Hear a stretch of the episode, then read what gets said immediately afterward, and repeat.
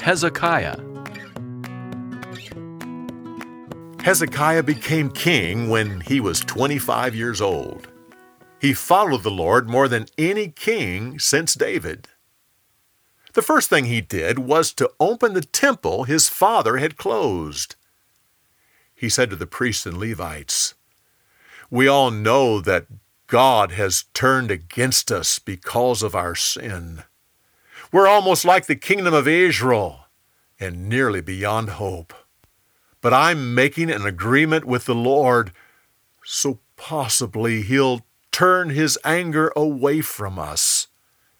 I need your help because you're chosen by God to stand in His presence and serve Him.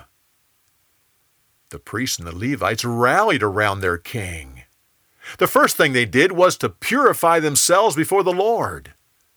They then went into the temple and started cleaning it up.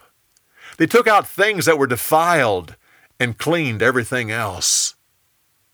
After that, King Hezekiah and the city officials went and sacrificed to the Lord. They then made preparations so that all the people of Jerusalem could come and worship God. The priests and Levites were put in place. Musical Levites got their instruments ready. Choirs prepared to sing the songs of David. The people came and sacrificed to God. They sang to the Lord while trumpets blew. Everyone rejoiced and bowed down and worshiped.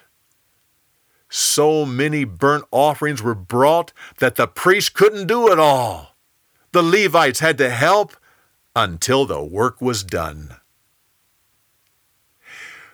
When it was time for Passover, Hezekiah sent a message throughout all of Judah and Israel. He invited everyone to come and celebrate Passover together in Jerusalem. The messengers went to every city throughout the entire area. God moved the hearts of the people of Judah, and they came to celebrate Passover with their king. Most of the people of Israel had been taken to other countries but there were still a few in the land. They were amazed that Hezekiah invited them to come back and worship the Lord in Jerusalem. Some laughed at the messengers, but others humbled themselves and made the trip to Jerusalem. It was an extremely large crowd that met together that day. The first thing the king had them do was walk throughout the city and tear down all the pagan altars. They also had them destroy the bronze snake that Moses had made because people were burning incense to it. They then offered the Passover lambs before the Lord. Uh, many of the people of Israel weren't considered clean before the Lord. Unfortunately, there wasn't enough time to go through that procedure. King Hezekiah prayed and asked the Lord to make an exception for them, since they were coming to seek the Lord. God heard his prayer and purified the people so they could eat the Passover. The celebration lasted for seven days. Then the entire crowd decided to extend it for another seven days. Everyone rejoiced together, whether they were from Judah or from Israel.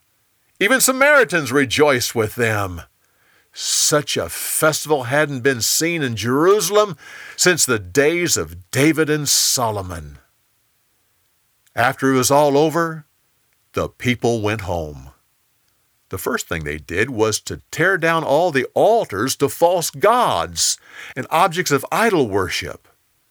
They started sending their tithes and offerings to the temple so the priests and Levites could continue their full time service to the laws of God.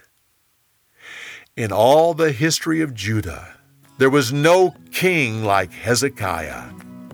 He reigned for 29 years. For more, go to BibleTelling.org.